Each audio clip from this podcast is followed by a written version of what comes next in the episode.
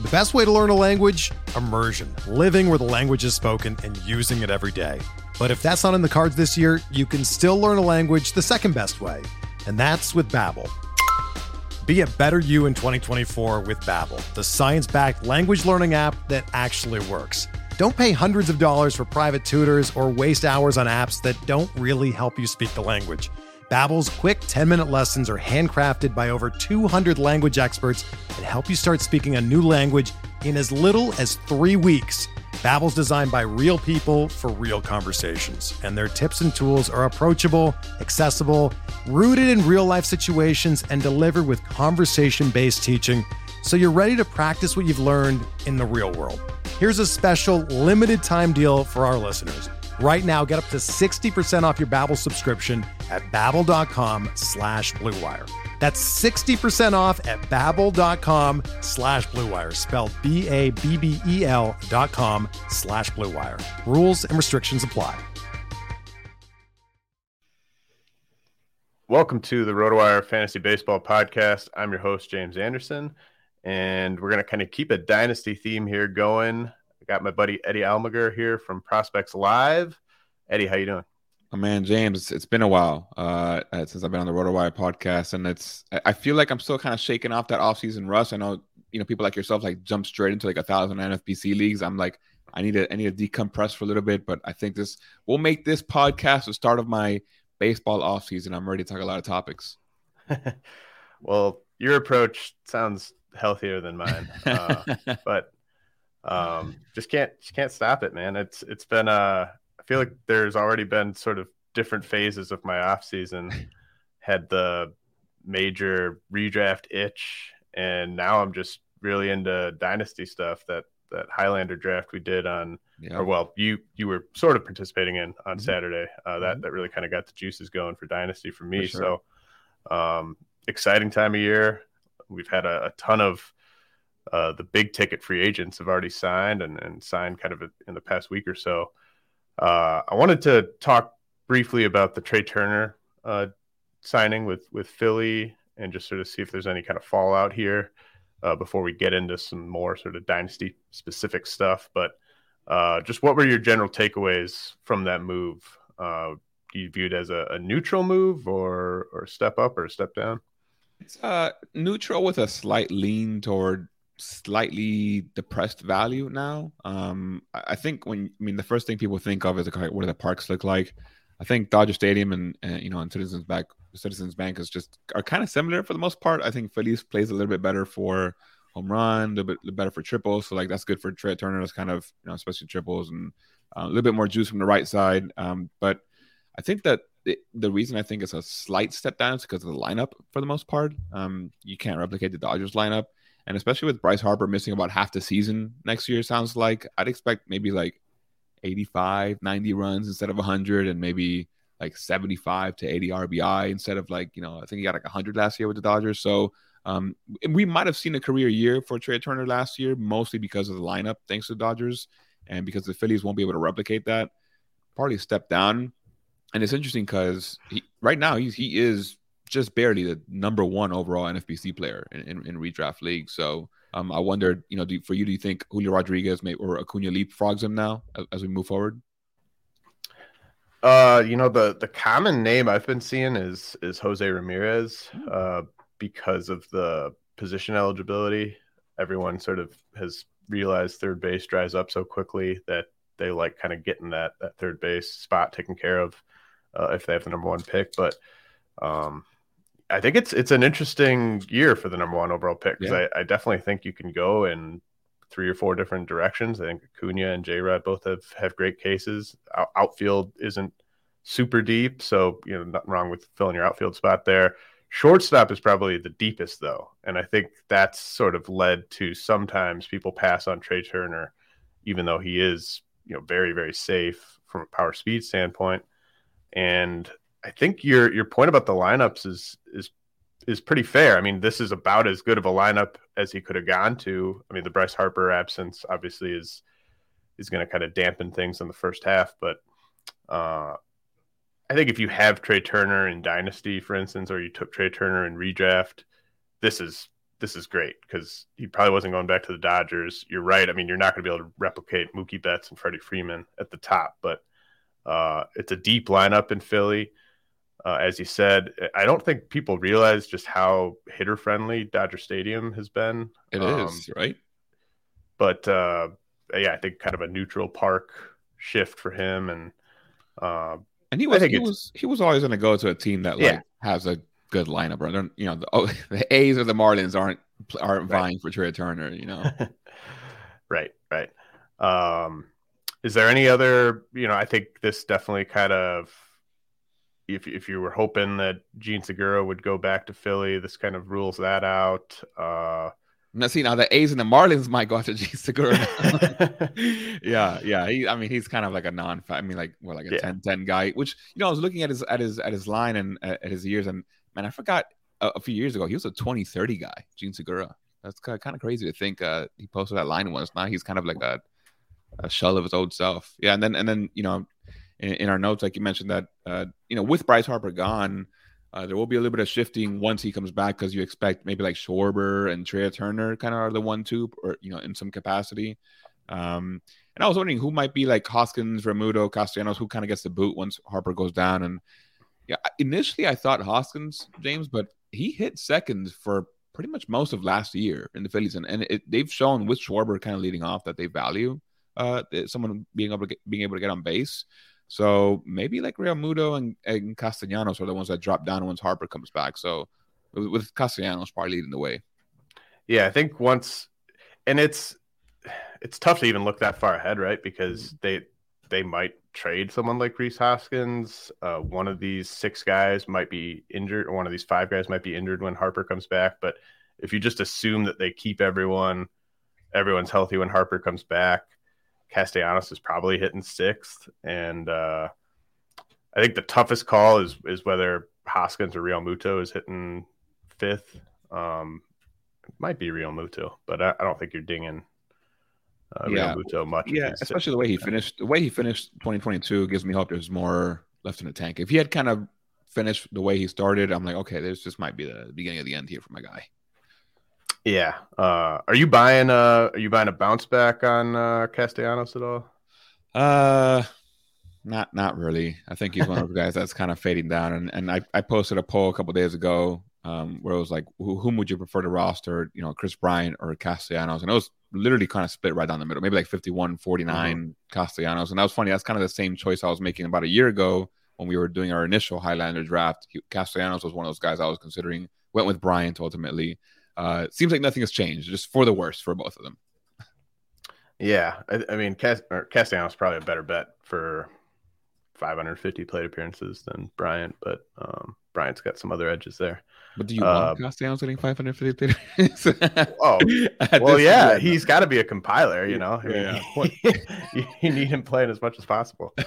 Um, what do you what are your thoughts? I don't I have no idea what your thoughts are on on this player, but uh Bryson Stott, I've actually I was sort of very low on him, I think relative to to most people when he was a prospect like this time last year. Uh but I think he's and it, it's I just didn't really see a ton of ceiling there, but uh I kind of like him for redraft right now just because he is one of those guys that could get you double digit homers, double digit steals, qualifies at a couple spots. Uh, decent lineup, but now he's going to be probably hitting eighth. Uh, you would think, or yeah. seventh or eighth, something like that. I think I think in the redraft world, he, he's going around the 14th round uh, in FBC. So it's I was looking honestly, his projections are not too dissimilar to like Jean Segura. So it's not as exciting as maybe we want it to be. And I wonder if maybe we, you and I might have been in opposite directions here because I may, I was more excited for him as a prospect, especially me. I, I love prospects with with good, good OBPs and hasn't mm-hmm. really come through yet. Um, and now it's like okay, like this might take a lot longer than I than I realized. Um, it's not immediate success. Um, I, at least not even like walking as much as I would have wanted him to. Um, to kind of cling on to something. So like even in this range, like you know, Conforto, Ashby, like Trevor Rogers. I prefer those guys in, in, in sort of in the redraft context. In Dynasty, like you just kind of sort of gotta hang on a little bit, but uh, I will temper my expectations as to relatively where they were like a year ago. So I'm definitely a little lower on him than I was um, about a year ago. Yeah, I think um, one of the nicest things about Stott for Dynasty is just that he, I think he's very sort of safely in an everyday role there. Mm-hmm. That that middle infield. I mean that that's going to be pretty good. I mean having Stott as your everyday second baseman, that's that's pretty good defensively, and they obviously have a lot invested in him. Um, based on where they took him in the draft and stuff. So I think the the everyday playing time there, the the, the park, um, solid points for Stott in, in Dynasty. But I think you're you're right on redraft. It, it is tough. Like I liked him a lot more in redraft when he like the very beginning of, of redraft season when he was going a little bit later.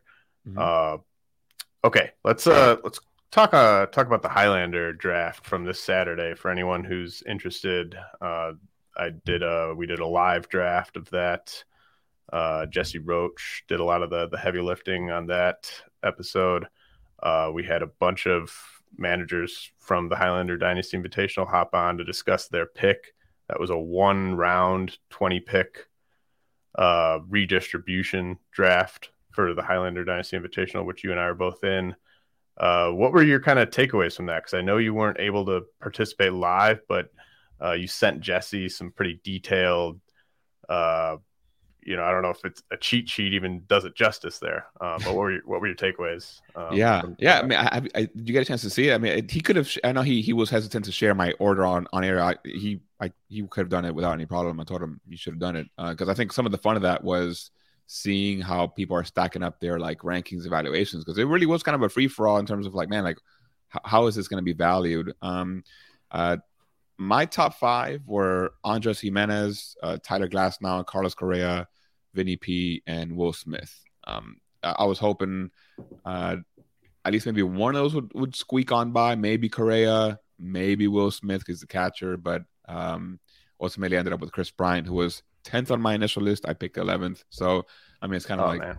man, you know, you know it's, it, it is what it is. It's fine. It's fine with me. Right. Um, uh, I'm still kind of hoping a little bit for that bounce back from Kris Bryant, but I'm kind of being optimistic here. I obviously roster him.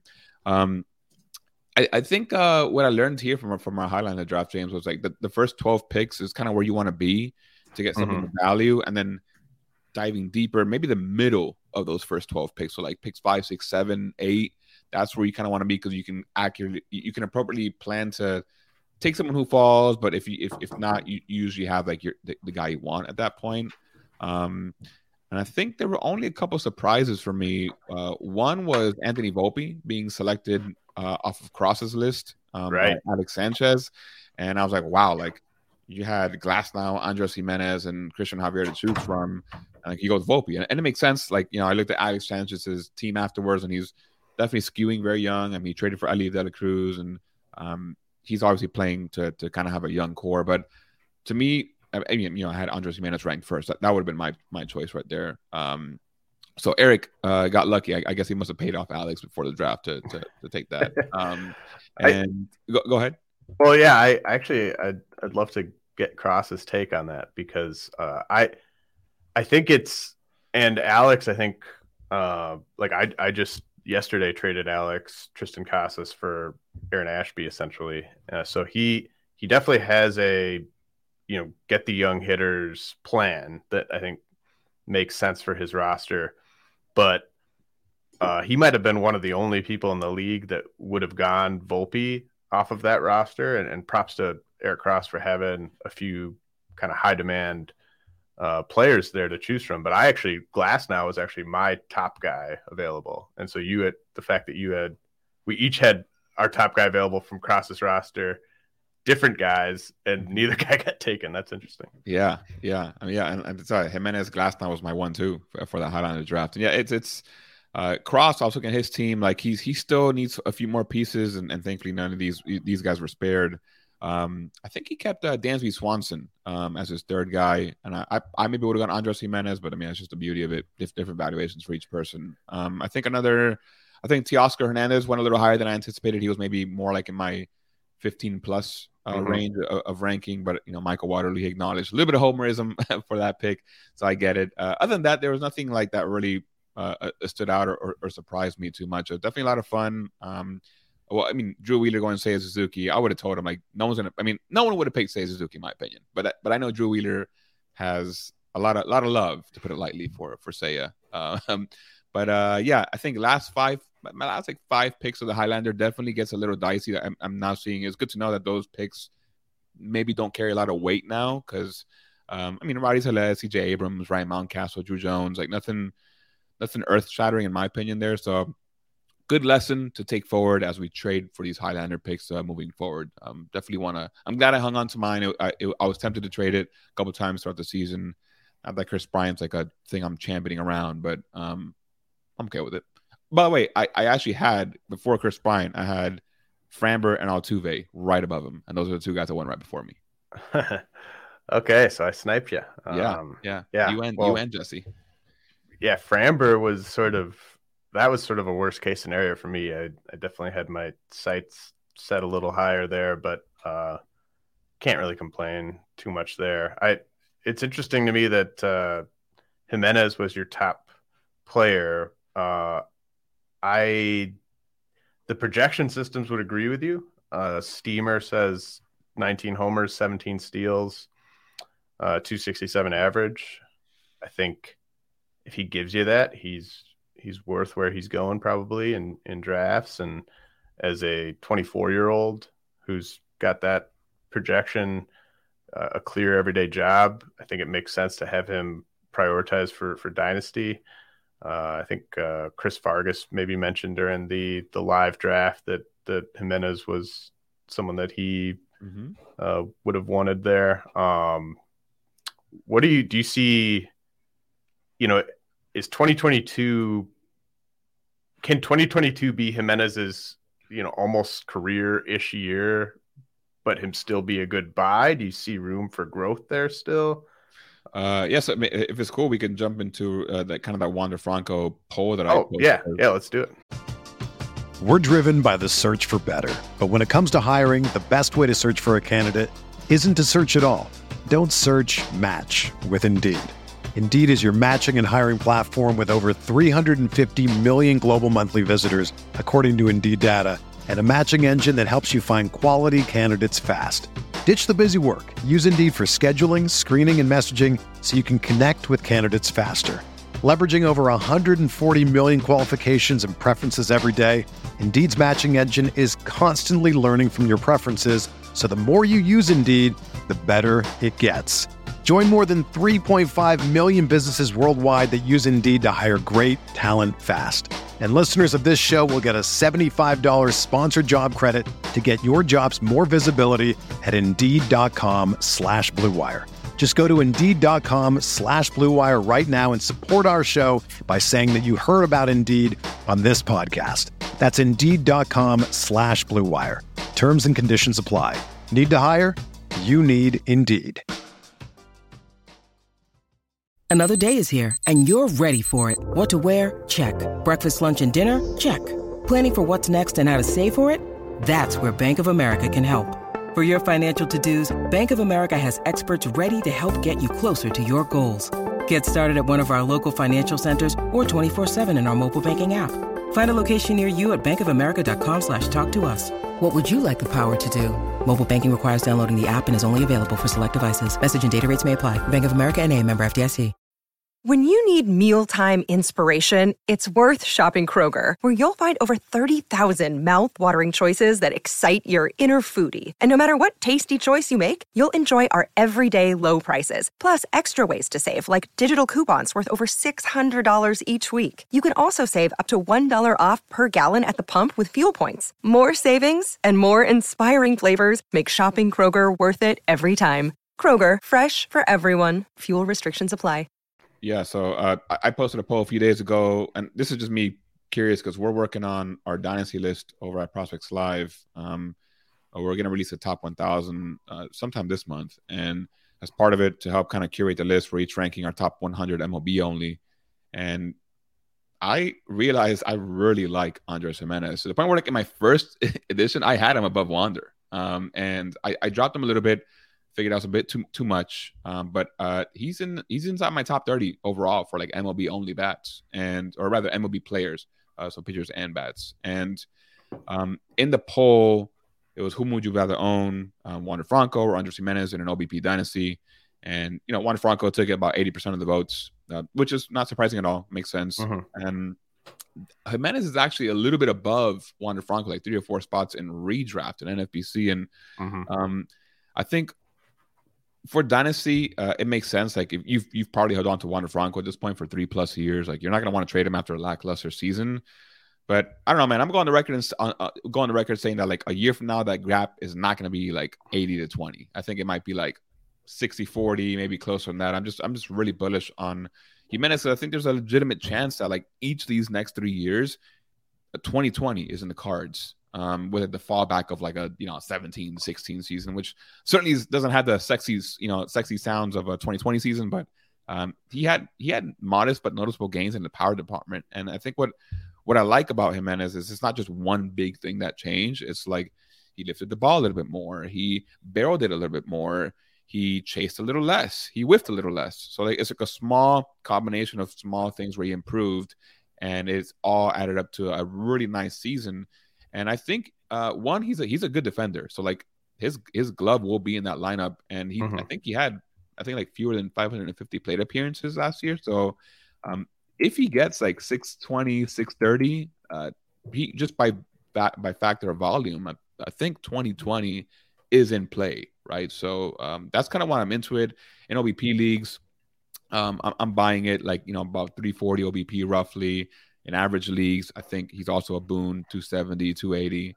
So uh, this is the guy I'm, I'm, I'm chasing quietly but hard in, in, in my dynasty leagues. I don't want to kind of show my hand like maybe I am right now to the world in this podcast, but uh, I, I do like Andres Gimenez a, a lot. Um, so that's why he was my number one guy in Highlander, and that's why I think the gap is not that big in in in Dynasty. You know, the age is there. I think the production is there. He's not going to leave that lineup because his glove is good. So mm. that's my pitch on Andres. Yeah, no, I I I find a lot of that compelling. Um, you know, Gimenez right now, I think it's it's it's a it's a good time to buy if you are bullish. This is it's fine to you know you could call it buying high, mm-hmm. uh, but if you think like he's not getting valued by most people like a guy who you can sort of pencil in for around 2020 going forward. I think there's still more risk kind of cooked into his his price tag. I mean, if if if everyone in the redraft community thought he was going to go 2020, his ADP would be around 50, right? So there's there's definitely enough skeptics out there that uh, he's not being fully priced to, to kind of the player you're describing. So uh, that all makes sense. I I find Wander Franco just to be so fascinating uh, because he has this, you know, he has the the pedigree and the name value to sort of, um, you know, maybe people that don't follow prospects as closely as I do or or you guys do at, at Prospects Live, you know, it's it's sort of well, Vlad Guerrero was the number one prospect and the number one international signee, and you know you you had guys like Soto and Acuna, and like Wander Franco's like the next one of those guys. So obviously you should expect you know big gains from him as he you know turns 22, turns 23. Uh, but I think he's just what makes him so fascinating is he does not have loud tools really. It's it's the hit tool. It's the approach. The like massive, you know, it could be an 80 grade hit tool, right? But power, speed, just nowhere near those other guys we're talking about. Right, and, and that's and that's my argument. Like that's why I think it should be a little bit closer than maybe that poll indicated. Um, the, the thing with Wander Franco is you always have to leave the, the, the room for the possibility that one day it's like, you know what, uh, I'll let my, my strikeout rate climb to like 18, 19%, and I'm gonna trade it in for 25 home runs. Because like his hit tool is so good that he can just he can honestly make that switch and hit for power if he wanted to. Um, so it's that can happen at any point, any season. We've seen these kind of small dudes with extremely good hit tools just flip the switch and just turn to power. Um, but yeah, I mean, like if you look at the numbers, like his average exit velocity is not great. Like he, he doesn't really barrel the ball too much. So it's it hasn't shown up yet. But again, he's young, and it's but it's not like he's supposed to be adding muscle either. He's kind of already kind of uh, compact um, with a good build, and he's been that way since before he debuted. But with Wander, it's like you said, James, the counting stats that we kind of find sexy in, in fantasy just aren't quite there. Um, and, and I always think back to probably one of the biggest you know, egg and face moments for Prospects Live was when we went and kind of bucked the trend and put Jarred Kelenic above Wander Franco in one of our uh, prospect rankings. And obviously, that looks really bad in hindsight. Uh, but you just had the wrong Mariner. Uh, yeah, yeah, the wrong Mariner, right? But I, I, think our argument there was we had gotten numbers back then that like his his exit velocity and was not good, and like like where's the power coming from Wander Franco? So while our end result was poor in putting Kelenic above Franco, I don't think like we were that far off base as to like okay, like what's what's going to be the attraction here to the Wander outside of like hitting you know 300 plus each season? So what would be uh because there I, there are people out there that uh, like just do not follow prospects that closely. No Wander Franco was the number one prospect, and basically just just by having that information, they sort of think that there's this upside there that you know he could reach he could break out and reach that this year what would be a a stat line like let's just do batting average home runs stolen bases. What would be a sort of high end stat line that you would sort of say is his kind of realistic ceiling for for this upcoming season? Like not 99th percentile outcome but maybe you know 90th 95th percentile outcome. For 2023 only? Yeah. Um, I would say maybe like let's call it 22 home runs, call it like 16, 17 steals. Uh, you know, hits three, 15, mm-hmm. right? Um, yeah. I don't, I don't, know if you asked for anything else there, but no, uh, that's yeah. I think that that's that's kind of exactly sort of where I'm at on it too. Um, because it's the 315 average if if he's hitting for that high of an average, the 22 homers seems like a very fair cap. Uh, yeah. And then if, like you said, if he wants to go for 27, 28, 29 homers, you're not getting that 315 average anymore, probably. And uh, I, am looking right now, um, and that's not too far, with the exclusion of runs and RBIs, home run steals, and average to what Freddie Freeman did last year. 21 home runs, 13 steals, 325 average. Um, came with you know 117 runs, 100 RBI, right. but uh, that's not too far from what from from from those numbers. So yeah, if I think there's if he just does that, or or even if he just goes, say it's 315 with 20 homers and 15 steals, everyone who selected him where he's going right now will be able to say like, see, got got him number one prospect. Uh, you guys weren't believing in him. Uh, and uh, like you said, the Freddie Freeman comp, it works for those three stats, but it doesn't work for the other two stats. Right, like right. That's yeah. part of what makes Freeman so great is the being in the Dodgers lineup. You're getting just a ton of runs in RBI. Um, but I think you know Wander Wander Franco's steamer projection of 16 homers, 10 steals, 287 average. I think that's that seems right on to me for a projection system on him. Um, so it's it's a it's a I think what makes him so fascinating to me for Dynasty is that the best thing about him is just how high his floor is, but there's not a ton of room between his floor and his ceiling, really. You know, with yeah. with, with a lot of these guys, it's just well, where's the floor? But think about the ceiling. If if this all goes right, like if he checks all these boxes, the ceiling's just massive. But with Franco, the best thing about him in Dynasty to me is just how high the floor is, given that he's still just 21 years old.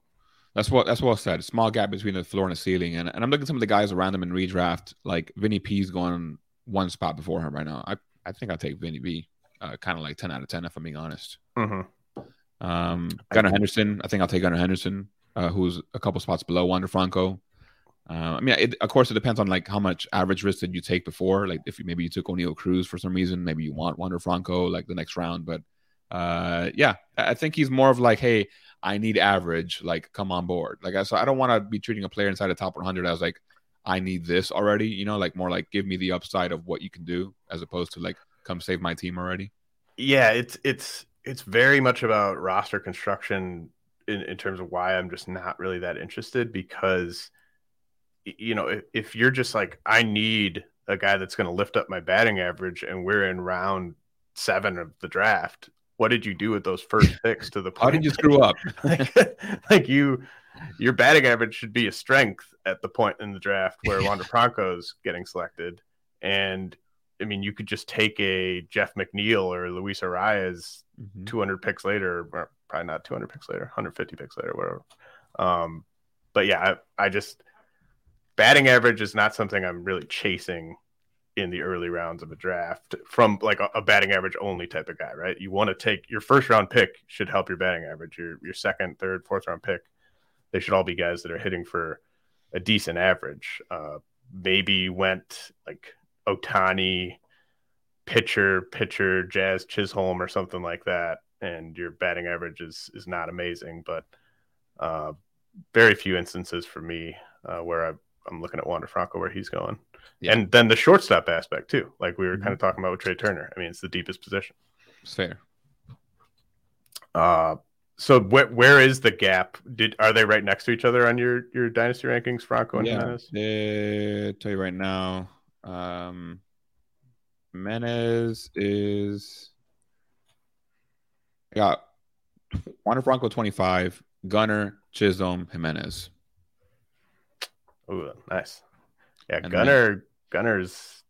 Where where do you sort of see Gunnar's uh, batting average? Obviously, for o- OBP, I think he's a, a bit more valuable than than batting average. Where do you sort of see his batting average though this year? Yeah, and then and then for for context, my, our rankings will be OBP. I think we're supposed to be able to flip a switch and turn it to average, but uh, we are ranking with OBP in mind, so hence hence the Gunnar aggressiveness there. But uh, average, yeah, I mean, I think I could I think I could see like a 265. I think Gunnar's someone Mhm. who's shown that he can adjust fairly quickly. Um, so like 265 might be the neighborhood we're looking there. So I don't think he'll be a drain, kind of right on at you know above average nowadays. I guess we consider 265. So um, not not a not a concern I would have if if I'm drafting him to be honest. Yeah, I mean Gunnar could steal more bases than Wander Franco, and he's Yeah. and he's qualifying at third base, which is a big a big difference there. Yeah, exactly. Yeah, give me give me Gunnar's potential 20 home run. Uh, he, he uh, Steamer's got him at 22 home runs, 10 steals, 255 average, right? So give me give me that. I'll trade the average for like the upside of more home runs and more because I, I there, there is a scenario where I can see Gunnar hitting more than 22 home runs and maybe stealing more than 10 bags. I mean, he stole 20 something in the minors last year. It is minors. They got the but you know there are new rules this year, right? So uh, curious to see how that plays out for for his speed. Didn't really run much when he came up last year, but um, I'll take Gunnar's upside over Wanderers is what I'm saying. Yeah, and you know, long term, uh, I don't know when it'll be, but I do expect Gunnar to be a thirty plus homer guy Mhm. um, eventually. So, and I don't expect Wander Franco to be a thirty plus homer guy. Um, so uh, let's uh let's jump into. I asked you to do a little bit of homework here. Uh, really appreciate you taking the time to do that, but. Uh, I'm going to have you give the listeners three players that you think people should be targeting in Dynasty this offseason.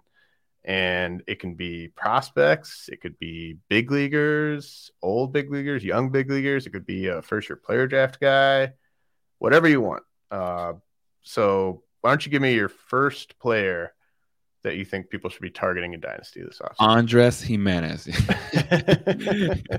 well, we we were a, we'll consider that uh, a, a bonus. So uh, that, that's my big leaguer there. We'll uh, go get Andres Gimenez. You, you heard why already. Uh, uh, some of the people who listened to Prospects Live in the last month and a half or so, we did a, a, a somewhat similar podcast, so they may recognize this. Brady House is actually a name that um, I Mm. think people should consider going out to get. Um, so Brady House, you know, he was he was shut down with back injury in, in late August. In late June, he went on the IL with a shoulder injury, and like in May, he got an injury that I dug and dug, and I didn't find out what happened to him in May, but he he left, like he he stopped playing for a bit. Um, before that May injury in 2022, uh, Brady House hit 326, 408, 449.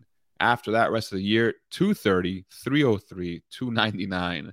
So, but um, one of the things I'll be referencing, James, in this list is uh, part of our Prospects Live Patreon. We have what's what we call our, our data driven rankings. And with the help Mhm. of uh, Tyrion Alexander, we basically have different, um, on a 20 to 80 scale, uh, we ranked um, average EV, uh, uh, I think, no, excuse me, 90th exit velocity, uh, zone contact rate, chase rate, WOBA, X WOBA for pretty much every single minor leaguer. Like this is stuff that isn't public, available to the public. You can't find it on Fangraphs. So um, you'll hear me reference that.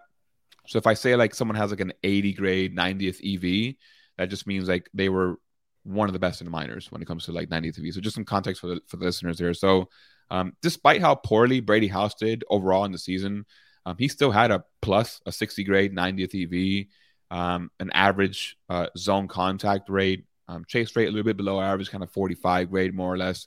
Um, but I think the important thing to keep in mind is if you have a player who's hitting the ball hard and he's making contact in, in the zone, those are the two biggest factors to me right now to success in minors. So if you compare, um, I want to, this is kind of an eye opening for me when I looked into this 2021 versus 2022 power for Brady House. 2021, 90, uh, 90 miles per hour average exit velocity, 105 miles per hour, 90th exit, 90th percentile exit velocity, and a 70% contact rate. 2022, 82 average exit velocity, 82, 82 miles per hour. So dropping down from 90 to 82, uh, dropping down from 105 90th exit velocity to 101, but still maintain that 70% contact rate. So to me, this is someone that just screams like, hey, like this was all injury that kind of screwed up your your year. Um, I think the upside of a 30 home run bat is still easily there with like an 825 OPS. Um, he's supposed to be healthy for spring, but I mean, I, I, will acknowledge I'm not I'm not a fool. Like injury concerns are now like a real risk with Brady uh-huh. House. Um, but I think he ended up around like 99 or 100 in our Prospects Live October Top 500 update, and I was a little bit higher on him uh, than that. So uh, for me, Brady House, someone that I would go out uh, and grab. I think the upside is still there, especially when you know when he was drafted, he performed really well last year. Kind of the helium really went uh, really quickly for him. So um, that's my first name, James Brady House. I think injuries really dinged him up, um, and we've seen the power. It just sapped it last year because of it. Yeah, I I really like the call on Brady House because there you have to dig beneath the surface stats from last year to kind of get the full picture, as you were saying. I mean, he was someone who I think I want to say I entered the year with him kind of in like around 75th overall or so on the the prospect rankings. And then after he just got off to that awesome start, I bumped him way up, uh, probably top 40 or so. Uh, and he deserved it based on what he was doing at single A before the injuries. And so now he's he's been out of sight, out of mind. He played long enough through whatever was ailing him, uh, back injury, or whatever. Uh, he mm-hmm. played through it to the point that he kind of tanked his numbers a little bit. Uh, so now you have that that slash line and that isolated power and the the strikeouts and walks. It it looks like it was just kind of a mediocre season for Brady House at single A, but like you said, when he was healthy, he was playing like the the super high pedigree uh, high school shortstop that that he was uh, entering the draft. So I, I, love that call. Yeah, yeah. It's just to me, I think this is an easy an easy uh, buy low uh, in dynasty. I mean, uh, you want you want to sometimes target players that something was obviously wrong with them. Here was the injury, and like the pedigree has been high. So this is a chance to maybe buy in if it works, then I mean, I guarantee the price you pay right now is gonna look silly, you know, if he does well. And if it doesn't work, then that you know, then you shouldn't have been paying that much to begin with. Yeah, and and it's he's an especially appealing target if you are a rebuilder, mm-hmm. and if you're lucky enough for House to be on the roster of a contender, uh, because he is, you know, three years away probably, and so if you're a rebuilder I love the idea of of trying to buy buy low on him this offseason. Uh, all right, who's your second player that people should be going after this winter in dynasty leagues? Uh, this is absolutely no surprise coming from a prospects live person. Uh, Coby Mayo, I, I, think is a name that I'm just I'm not gonna quit. Um, he was someone who we were pretty aggressive with in like the first half of 2022 on our top 500. He was like top 35. Finally relented a little bit because I finally dropped him a little bit. Uh, I think he ended up 49 in October. Um, and I think he it's kind of like a tale of two uh, of two halves here for for Coby Mayo and in his high A debut. You know, he had great power, slugged almost 500. Um, we have our Robo Scout tool and, and Patreon, and uh, he ranked uh, 84 uh, for his Robo score, which is pretty strong. It's on a scale of one to 100. Um, and then he kind of got the bump to double A Um, not great, 250, 331, 398. Um, so the power kind of kind of left him. But he, what I like about Coby Mayo is that he makes more contact than you might realize given the average. Um, and, and, again, shout out to Tyrion Alexander who released uh, an article about best fastball hitters a, a few weeks ago on, on our main site. Um, Coby Mayo has a 91% contact rate with a 41% hard hit rate in the upper zone against against fastballs, and that's the best in all of the minor leagues of that combo. Like no one hit the ball harder with that much contact in the top zone against fastball than Coby Mayo did. Um, and and to me, he just crushes he crushes flat fastballs. So like uh, and that's fastballs with like a induced vertical break of like 18 inches or more, and that just means he's built for today's game. You know, pitchers are throwing at the top of the zone with their flat fastballs, and Coby Mayo eats those up. Now, all right, where does he struggle? Kind of the bottom of the zone is kind of is his, is his issue. Pitches, you know, breakers and stuff. He doesn't really perform well, but he knows how to lay off them, right? So going back to those data-driven rankings and that 20 to 80 scale I mentioned before, um, 60 grade, you know, in his 90th exit velocity, he's got a 55 in zone contact and chase rate. So he still hits the ball hard and he makes contact in the zone. And to me, he turned, I think he just turned 21 or is about to turn 21. So I don't think we should lose sight of the fact that his poor double A performance um, should hinder him that much. To me, it opened the window, if anything. And I generally think there's still top 20 upside here. I'm like so in on like pretty much every single Orioles bat, given how well they're developing them there. so Coby Mayo, give him to me all day.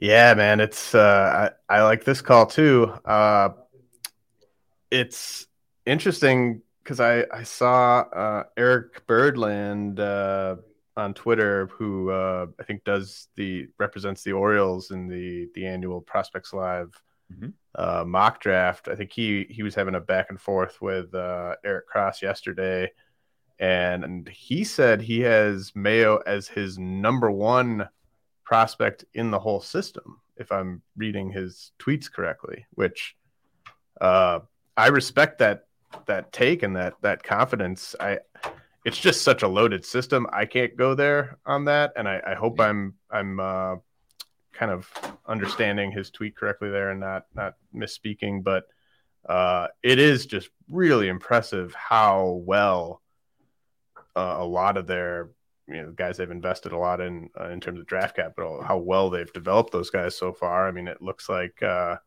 like i think jackson Holliday looks like a, a future superstar. Uh Cowser and norby have developed about as good as you could hope. They, they look close to helping out. And uh mayo is is sort of a, a forgotten man. And and you can look at and his stats his stats don't jump in the upper levels the way that that Norby's and uh, do. And but you have to remember, this is the prep bat, and those guys were the college bats, and they mm-hmm. pushed him really aggressively last year. Uh, you know, I don't. I think many orgs would have just left him at high A probably, but uh, I do like that call quite a bit because it's always nice to trade for a player when at the last level they were at, there's some kind of uninspiring statistics. Exactly. I mean, listen, the Orioles, the Orioles like bats who don't chase, uh, hit the ball hard, and mm-hmm. make contact in the zone. So, like, that's kind of like the common thread between a lot of their prospects once you kind of look at it. And Coby Mayo does all three, right? So he doesn't chase, he hits the ball hard, and he makes contact in the zone. Um, so this is it reminds me a little bit, and I'm not saying he'll turn into Gunnar, but I'm in more in the. It reminds me just Gunnar Henderson. I think what was it, 2021 there was a point where like we were high on him and then he really struggled. Um, and we're like, damn, like Gunnar Henderson kind of we planted our flag on him hard in early 2021, and he's kind of letting us down a little bit here. And then he just turned around big time. So to me, this is like Coby Mayo. Like he's right now where Gunnar is, like where people are kind of down yeah. on him a little bit. Yep. And I think there's there's a big future coming. So to me, another Coby Mayo, another name you should be trading for. Yeah, that's a great call, uh, or great callback to that to when Gunnar did kind of have that one uh, lean stretch. Uh, what what's your prediction for? Because we, are talking about all these O's guys, and and a lot of them are close. Uh, what's your prediction for sort of let's say let's say 2024 uh, pre arrival of Jackson Holliday? Who is their everyday second baseman? Who's their everyday shortstop? who's their everyday third baseman? Hmm. I think Gunnar stays at third. He's a really, really great defender at third. So I, I think he sticks there. Um, at least basically Norby. I, I think Norby party comes up and then he becomes a second baseman. As for shortstop, um, it's kind of you got Mayo, Westburg, and Ortiz. Westburg, uh, what? Uh, yeah, Westburg. Now, now you got me thinking because Westburg isn't the greatest defender. He might shift to a little bit of a utility role. I like the bat, and I actually like the bat a lot. Um, but I think because they're kind of stacked up, like Gunnar can be a shortstop. He's a better third baseman though. So like I'm I'm I'm thinking logically like they maybe want the glove where it's best, but then maybe you think if Gunnar can man short, they maybe take that trade off, maybe put like Westburg at third and like move him around a little bit. Um, so and, and yeah, you do have Ortiz. I'm not. I, I, feel like you know more about Ortiz than I do, James. I know you're a little bit, a little bit higher on him. Um, I, I like him as well, but um, 2024, man. Well, you know, probably one of Ortiz or Westburg ends up in a Yeah. utility role. Um, and then I guess what I was sort of getting at is like, is Mayo is Mayo going to end up at first base slash DH for them? I could see that. I mean, Yeah. I, I I could see that. I mean, because they'll, they'll still have some. Uh, is I wonder if Santana will be still under contract. He might. He might be on the tail end. He might not be on the on like the next great Orioles team. They'll probably they'll probably flip him before Yeah. he hits free agency. I would guess. Um, okay, so we've got I love loving both these calls so far. We got Brady House with the Nats. We got Coby Mayo with the Orioles. Who is the third player that that people should go out and get this offseason in Dynasty? Uh, I'll throw out an FYPD name. Nothing, nothing crazy here. Uh, I just kind of want to maybe push up his his ADP a little bit more here. Dalton Rushing from from the Dodgers catcher, uh, fantastic debut. Um, kind of well, nice little voice crack there. Uh, going from uh, full season. I mean, just I want to reread these numbers again. Super small sample size, 28 games, but just so silly. Uh, 424 average, 539 OBP, 778 slug, identical walk and strikeout rates at 16%. Just he just had a really monstrous debut as a 21 year old. Um, and, again, calling back to those data driven rankings, um, 70 grade on the 90th EV, hits the ball really, really hard. Uh, 50, 50 grade average zone contact. So, again, hitting the ball really hard and making contact at an average rate inside the zone. Uh, a plus on chase, chase rate. So, he, he, he chases less than average. And a plus on uh, how often he's swinging in the zone, right? So, like, again, we have a prospect who swings a little bit more often than usual inside the zone, doesn't chase. When he's swinging in the zone, he's making average contact. And when he makes that contact, it's going really far because he's hitting it really hard. And it's just, it's a simple kind of one plus one equals two for me uh, with Dalton rushing. And I think he's, uh, we were working uh, with one of our patrons in one of his private chats. And I think he said he got Dalton rushing a few weeks ago in like the mid to late 20s and i was like that's absurd. That's that's what an incredible price that is. I have him as i think 14 or 13 in my personal fypd rankings. So to me this is a bona fide first rounder. And, and if you for some reason want to trade out of like maybe you pick four or five because you maybe won't get one of the prep guys uh trade down to like 10 11 12 and aim for dalton rushing. Uh, i think he's he's ranked 80th on our top 500 from october um, and he'll probably hang around there come February. But uh, yeah, I'm all in on Dalton Rushing, man. Really, really good. I'm not, and I'm not really worried right now about okay, how does he fit with Diego Cartaya and like Will Smith? You know, like that's just not like a problem right now that I'm worried about. I never, I, I never draft about like, oh man, I need I need some pitchers in my farm. Like, no, like just don't worry about the position your players in your farm system are playing. Just draft the skills. So Dalton Rushing, So- last name. Does that? Uh, so I think I'm probably least bullish on the Rushing call of the three. I really, really strongly endorse the first two. Uh, I think you, to me, I do. When it comes to catcher, I'm not trying to have four or five catching prospects on my dynasty team. Uh, I could easily roster four or five good catching prospects every season because they pop up and they're the people are slowest to grab the catching prospects because if you're an active dynasty manager, you're going to have probably a, a quality big league catcher, at least kind of like a top 12 ish, top 15 ish big league catcher. Uh, and then, you know, last year alone, you could have scooped up depending on the depth of your league, you could have scooped up Endy Rodriguez, you could have scooped up Logan O'Hoppe, uh, you could have scooped up Edgar Quero. you could have, you know, you get Dalton Rushing in the second round of a FYPD. Do you have a problem rostering more than you know two or three catchers in a dynasty? Because, like in my experience, it's it's hard to trade those guys and Yeah. get fair value. Yeah, so so maybe I miscommunicated. So I don't I'm not a fan of like rostering a ton of catchers. Uh I am although we're in a little bit of a catcher renaissance right now. Um but what I meant was within the Dodgers org, like I Yes, I'm not worried about like how how like Cartaya versus Rushing is gonna shake out, you know. So but but yeah, like as as as principle, I mean listen, I I hate catching. I hate catchers, right? So I, I don't like catching prospects, uh, but I do acknowledge that that that tide has shifted a little bit over the last two to three years.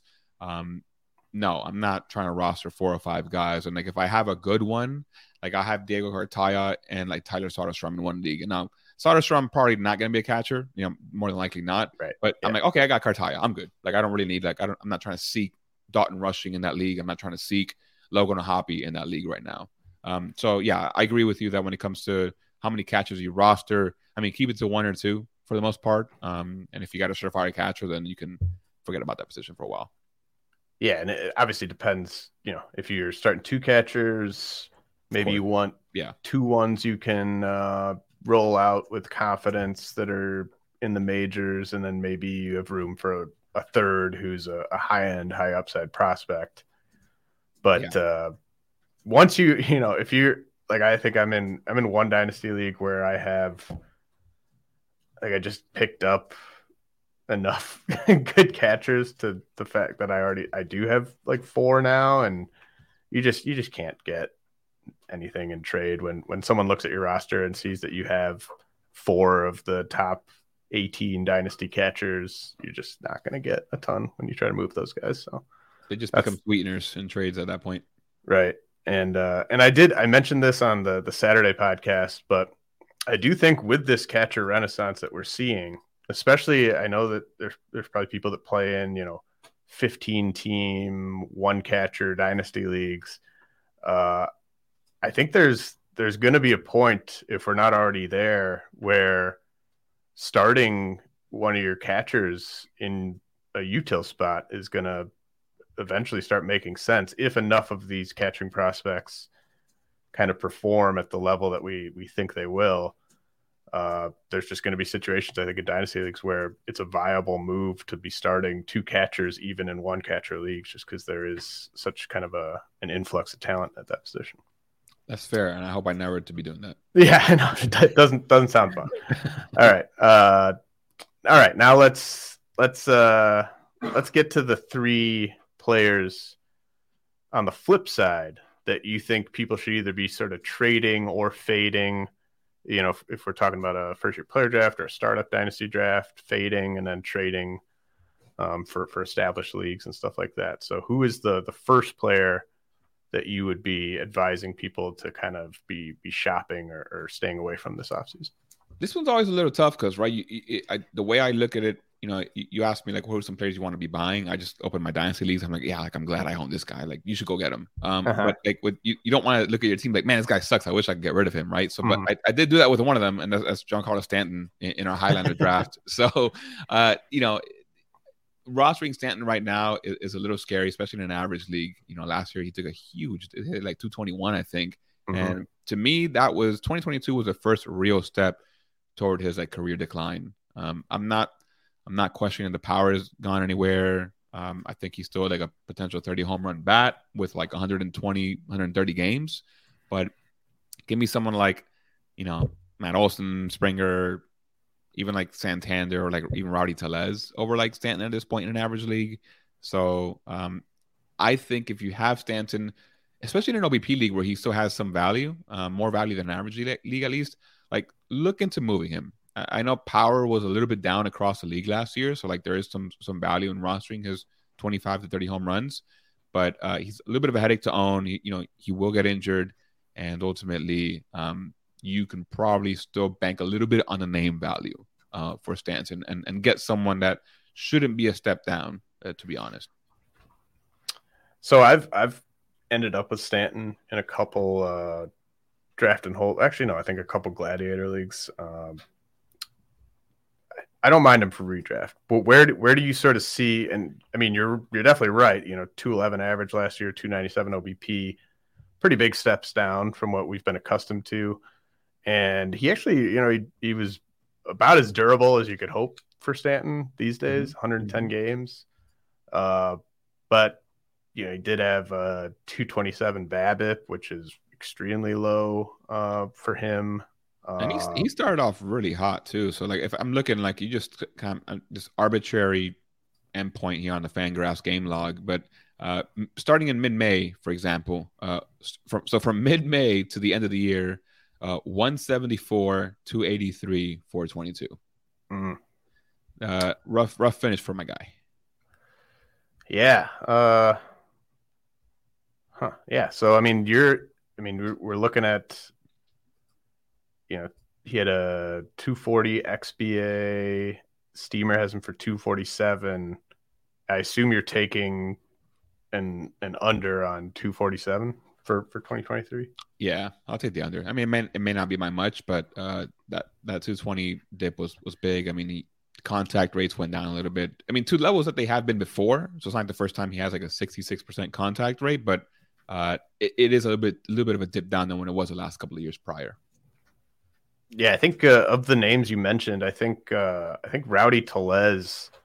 You could probably turn Stanton into Rowdy Tellez in a decent amount of dynasty leagues, I would think, because with Stanton, you know he's going to play when he's healthy, uh, given the contract, and he is he, he is still you know he's he's uh dejuiced ball proof. He's one of yeah. the three guys you know like you've got Yordan Alvarez, uh, Aaron Judge.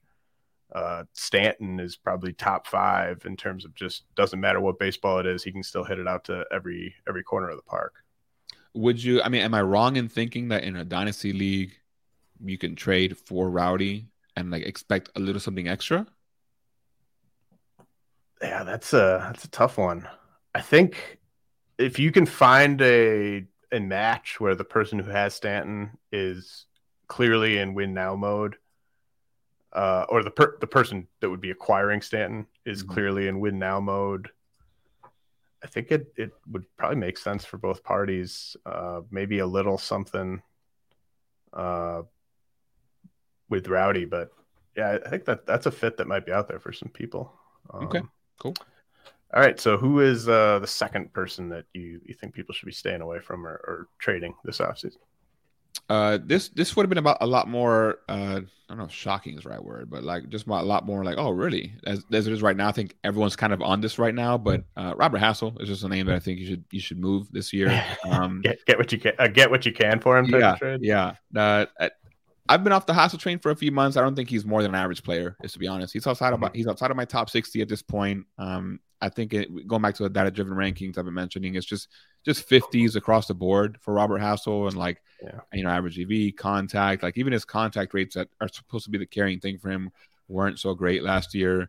Um, just to give you some con, I, I moved him like uh I think like summer of last year, um, and in a 20 team OBP league, and I moved Hassell and Trevor Rogers back when he was in the struggle bus for Zach Veen, Jordan Westburg, and a first for this upcoming uh, FYPD. So um, it hurt to move Trevor Rogers because I, I, love mm-hmm. Trevor Rogers, but it, I was happy to move Robert Hassell for like someone like Zach Veen and Jordan Westburg. So uh, just Hassell's just just an average player. I mean, he'll be he'll be fine, but um, I don't think there's any sort of star upside with him. Yeah, I'm, I I haven't quite gotten this far yet in terms of solidifying my sort of big update to the prospect rankings. That'll go up in uh, late January, but Hassell, I've got Hassell at 45 right now. I can guarantee he won't be top 50.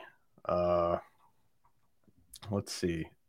I like for instance, I don't think you could probably pull this off. I would take Sal Frelick 10 times out of 10 over Robert Hassell. Uh, that might that might be doable uh, depending on what rankings the person is is kind of looking at. Uh, yeah. Are there any are there any other names that that sort of prospect names where you you could see the consensus still being on Hassell, but you would you would make the the swap for a different like would I don't know would you trade him for Emmanuel Rodriguez? Oh, that's like that's not even close. That's easy, man. I but I I'm really high on Emmanuel Rodriguez. I like How about- top, top thirty high. How about uh, Dustin Harris?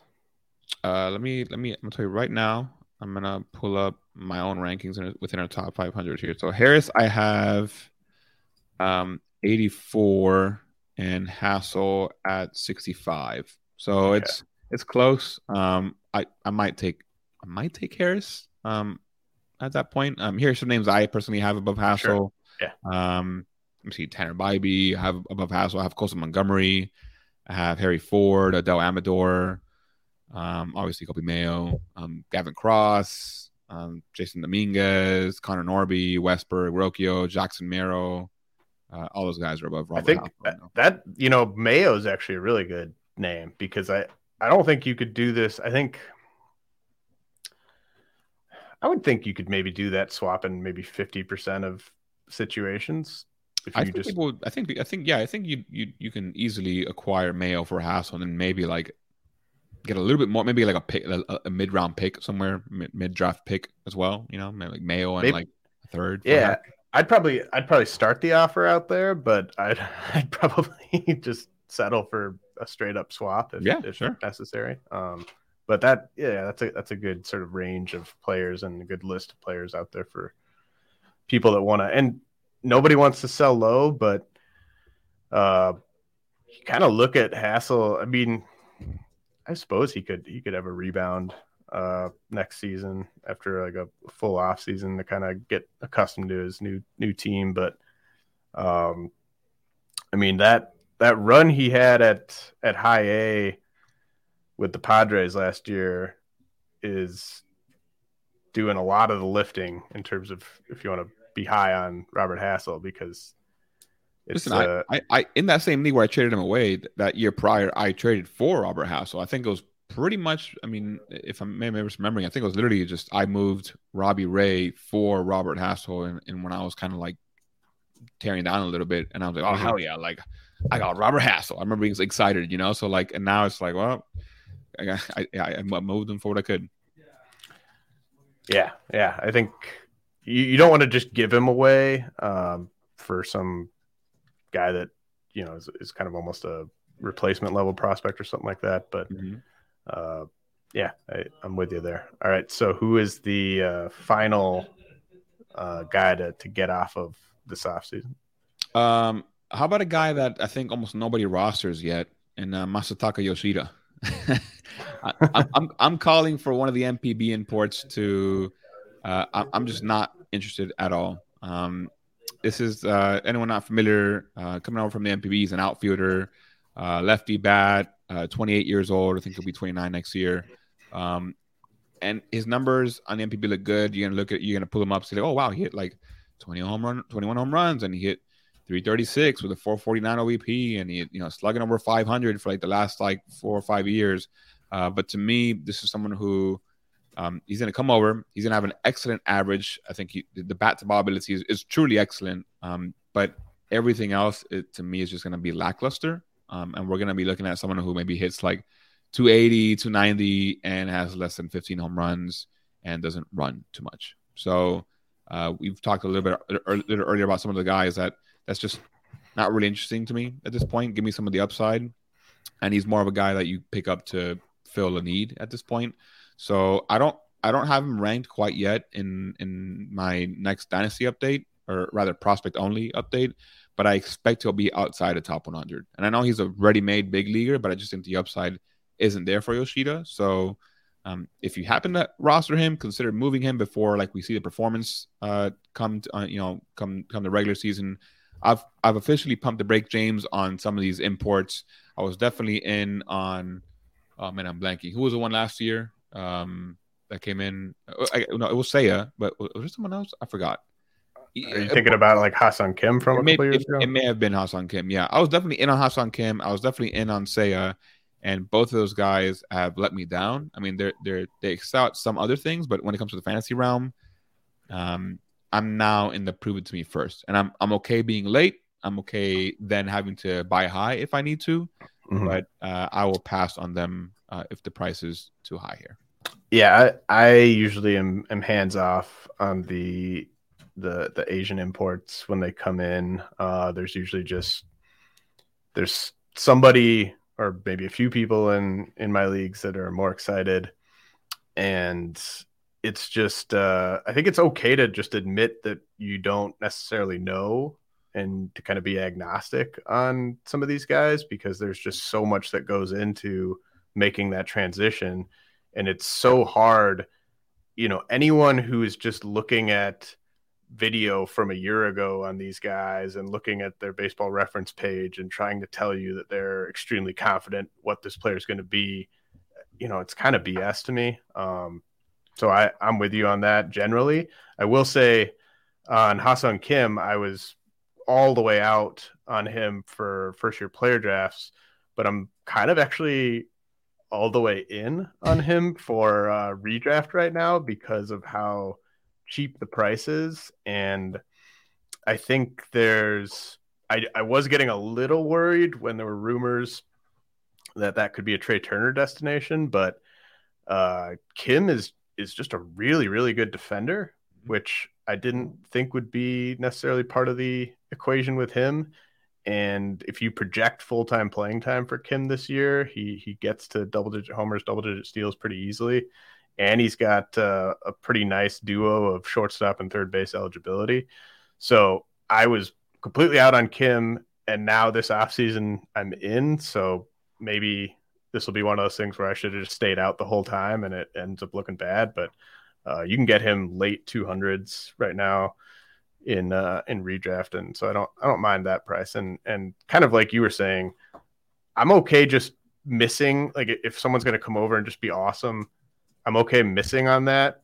But just because you're low on one of these guys when they come over doesn't mean you can't get back in once you see something. I mean, kind of same thing with Seiya Suzuki. I wasn't really on him last year, mm-hmm. but I, I, I, I thought he was impressive when I when I saw him play in in 2022, and uh, he's he's definitely going to hit in the middle of that lineup. So I think you can kind of adjust on the fly, but I don't really like buying in kind of blind on these guys. Yeah, uh, you know, well, I, I, can see the appeal, right? So let me let me then let me spend a draft pick rather than oh shit, this guy is good in April. Like like Seiya Suzuki was. If if you maybe if someone traded for Seiya Suzuki at end of April, they probably paid a oh, pretty, oh, yeah. pretty nice price for him, right? And then that, that kind of turned south. Um, and, and I think one thing that maybe is often forgotten is the the the gap in fastball velocities and the NPB versus yeah. major leagues. It's like the NPB has an average fastball of like 90 miles per hour, and I think it's like 93 now, approaching mm-hmm. 94 mm-hmm. in the majors. So that's that's huge. That's it's I mean, such a different game. So yeah. it's that's that's a big adjustment, and that's kind of the reason why, you know, you see someone hitting 20 home runs easy in the NPB, like, well, all right, let me cut that in half for the majors. Right. Yep. Okay. So uh, we got the three buys, we got the three sells. Uh, it's time for the the final segment of the show. Uh, we'll be keeping keeping going with our ADP segment here. Uh, we got the 15th round of NFBC Draft Champions ADP. Uh, so far, we've done the 11th round, 12th round, 13th round, and 14th round. Uh, so I'm going to read out the 15 players who have an average ADP or an average ADP, who have an ADP of the 15th round in the NFBC. And then Eddie and I will each pick a guy that we are buying and a guy that we are selling at the cost.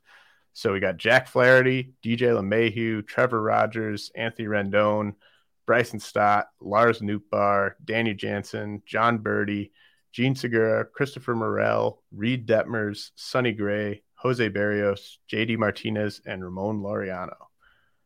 All right, Eddie, who is the player from this group of 15 that you are buying in the 15th round?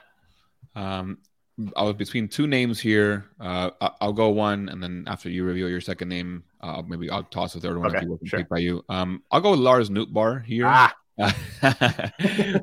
for uh, for the buy here. Uh, man, I mean he the Cardinals just keep producing these outfitters, and uh, Nootbaar I think is low key someone who.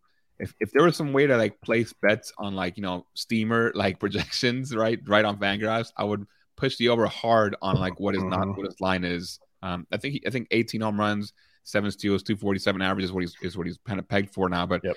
I could easily see this being a 25 home run bat uh, come end of 2023. Um, he's someone that, if you remember, like there was a big article on him from Driveline early last year, or rather earlier this year, of how he went there and he improved his swing speed. And swing speed um, is something that I don't, I don't, know a lot of people realize is so impactful to your impact uh, at the plate. Um, and just because it's one of like the last frontiers of stuff we don't have like data on, um, at least on the public side.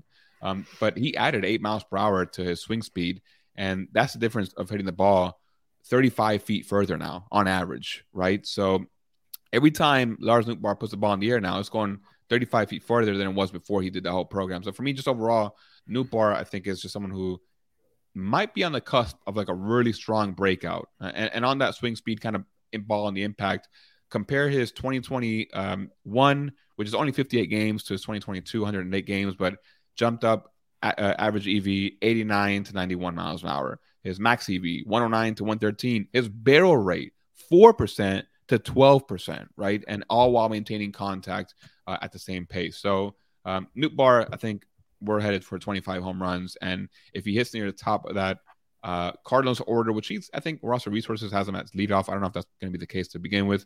But if he does end up at some point in the year hitting in the top half, that's going to be very fruitful.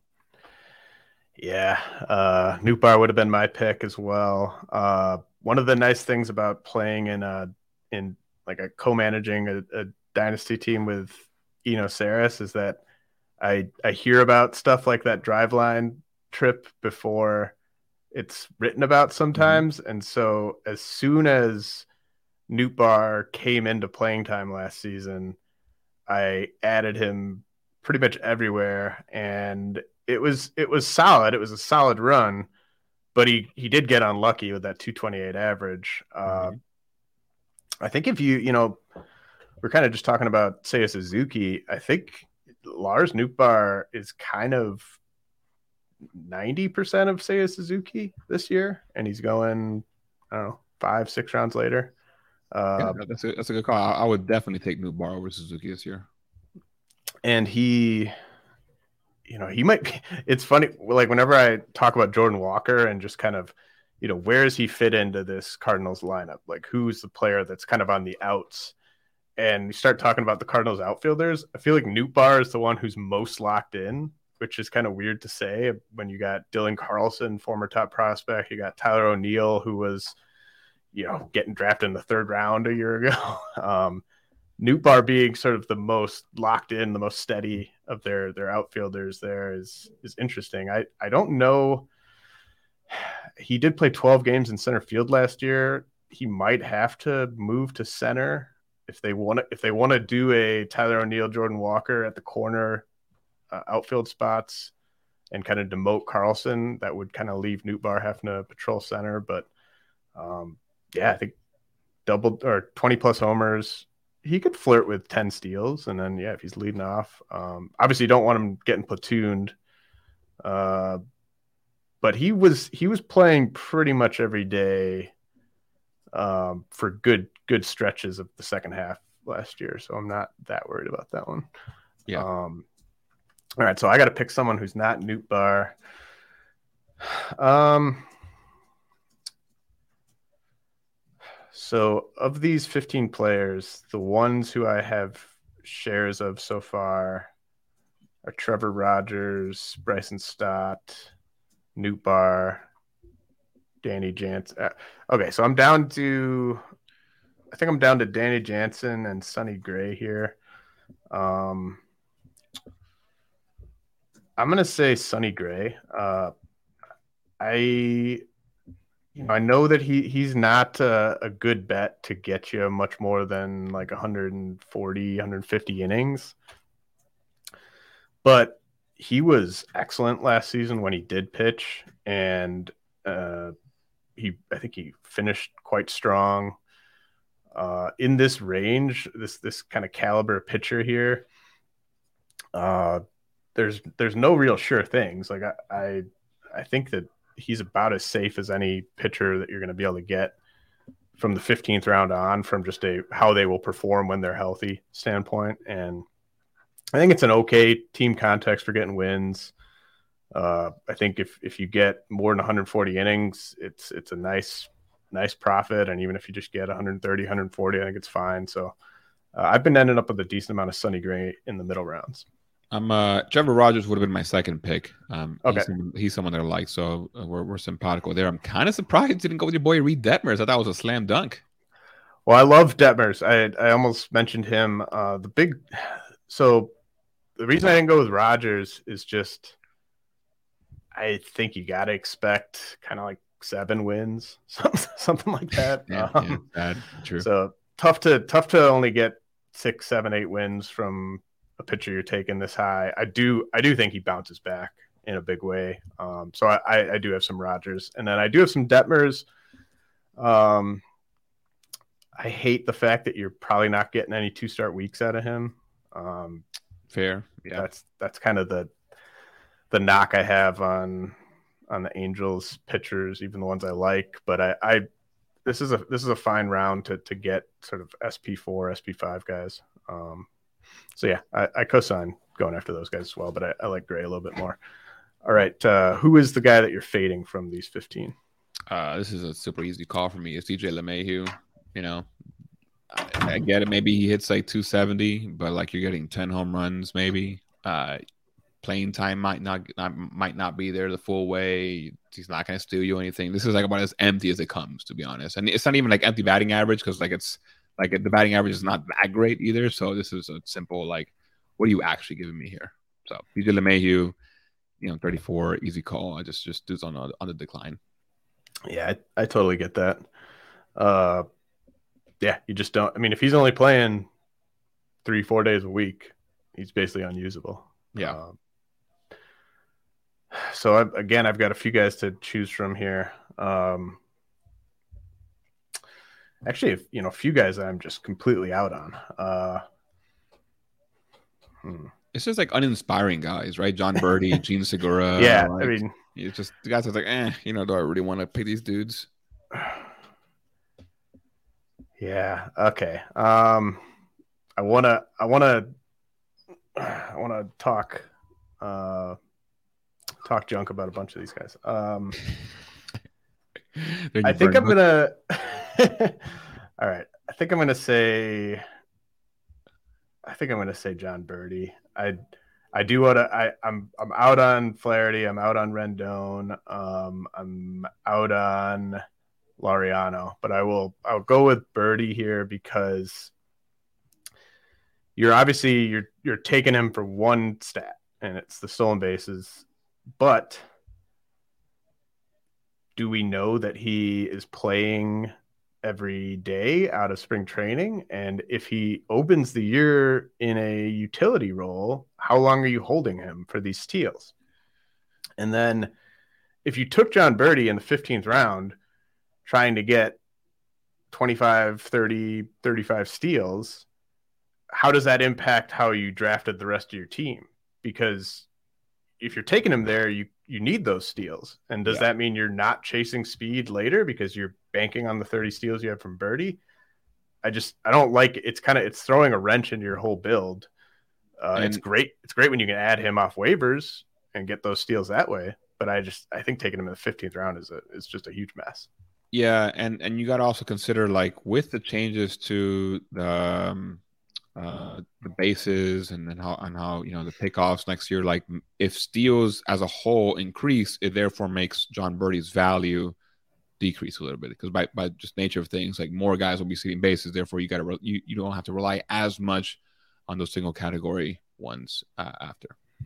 Yeah, I, I think my that's sort of I, I'm very hesitant to make any sort of predictions about the how the stolen base rules impact stuff, but my guess would be that it helps the guys kind of in the middle. Like it, it helps the sort of it helps Vlad Guerrero get to 15 steals or helps Freddie Freeman get to 18 steals or or something like that versus it helping Jon Berti get to 50 steals. I, And there was and there was also uh man, I'll never forget it. Shout out to uh Rob Silver. Um, good follow on, on Twitter, very smart dude. He I think for RotoWire, one of the RotoWire magazines two or three years ago, James, and I never forgot it. It was an article where it was like the cost of taking those speed only guys and how Mhm. that impacts the rest of your categories more than you realize. So like it really yep. brings down like your home run, uh, your ability to compete in home runs in the top three and RBIs, etc. So I've always had that in the back of my head when you when you think speed only guys. So yeah, I, I like the I had the Berti call, and we confirmed that you hate the Marlins with uh, Rogers and Berti there. So,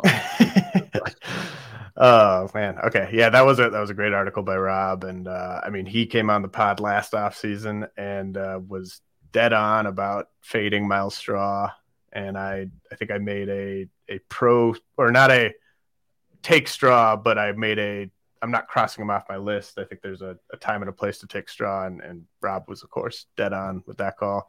Hey, my, uh, my, Myles Straw versus Tommy Edman was a conversation last last, last believe it or not. Um, the Tommy Edman slander will not stop. Yeah. It, it just won't Dude. stop. All right, Eddie, why don't you let people know what uh, what we can be looking for from Prospects Live, uh, Prospects Live Patreon here in, in the coming weeks? Yeah, man. Um, uh, plenty, plenty of items here. Appreciate you giving me the chance to, to spotlight it here um, on the Prospects Live Patreon. So, just kind of for those not familiar, you know, prospectslive.com, the main site, very heavy on uh, MLB draft, very heavy on just like analytical prospect articles. The Patreon side of things, um, that's where we do all the fantasy stuff, and it's frankly, to be honest, it's what helps us pay like the rest of the staff at large, right? So that's where kind of all of our, pretty much most of our uh, money generation comes in. So uh, appreciate any support for there from current patrons. I'm sure I know there's crossover here, James, um, and any maybe future new ones. But next this month we have the top 1,000 dynasty list dropping. This is something that we I've been promising for like over a year, year and a half now, and we're finally making good on it. Um, it's combining minor leaguers and major leaguers, top 1,000 and uh, this is being spearheaded by Jordan Rosenblum.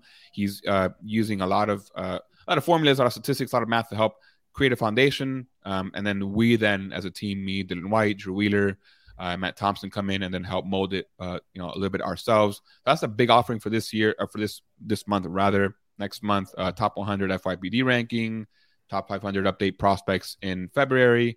And if you missed it, last month we released uh, the data-driven rankings by Tyrion Alexander, where it's just it's data that's not public. Again, we don't have the specific numbers to show you, but we do have that 20 to 80 scale so extremely, extremely useful. There's some names on there, especially younger names that you have not heard about that you don't want to have on your watch list heading into 2023. We have the batter comp tool by Dylan White. Really cool, uh, really cool tool where you can kind of plug in a player's name, his season, and see who are some people historically, like dating back to 2008, that mirror what this prospect is doing. And uh, finally, we are in the middle of the top 30 reports being released. These are the scouting reports, not fantasy driven. They're like full on, like kind of, you know, quote unquote, real life baseball. Um, that's being he- spearheaded by Jake Kearns, our scouting director. Uh, we released all of the AL West. We're wrapping up the NL West right now. You can all you can find the top 10 for free on the main site. And if you want the full 30 reports for each team, that's at the $5 level at our Patreon. So a lot of stuff a lot of content. We try to give you the most bang for your buck as possible. And this is where you kind of insert the cliche quote about the cost of a Starbucks coffee per month. yeah, definitely a, a, great time to support everyone at, at Prospects Live. I am a very satisfied patron, and uh, I think uh, you, you, definitely won't regret it if you sign up over there. Uh, lots of good stuff to come this off season uh, from those guys. And uh, Eddie, I really appreciate you taking the time to hop on with me. Uh, of course, thanks so much. Thanks for the invite. Okay, uh, I'm gonna be taking uh, next week off from the pod, but I think Todd Zola, uh, Lord Zola, is gonna hop in and pinch hit for me. So uh, look for that next week. When you make decisions for your company, you always look for the no-brainers. And if you have a lot of mailing and shipping to do, Stamps.com is the ultimate no-brainer. It streamlines your process to make your business more efficient, which makes you less busy. Mail checks, invoices, legal documents, books, and everything you need to keep your business running with Stamps.com. Seamlessly connect with every major marketplace and shopping cart if you sell online.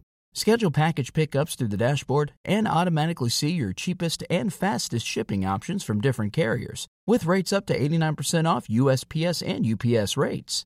And with the Stamps.com mobile app, you can take care of mailing and shipping wherever you are, even on the go. Make the same no-brainer decision as over 1 million other business decision makers with stamps.com. Sign up at stamps.com with code program for a special offer that includes a 4-week trial plus free postage and a free digital scale. No long-term commitments or contracts. That's stamps.com code program.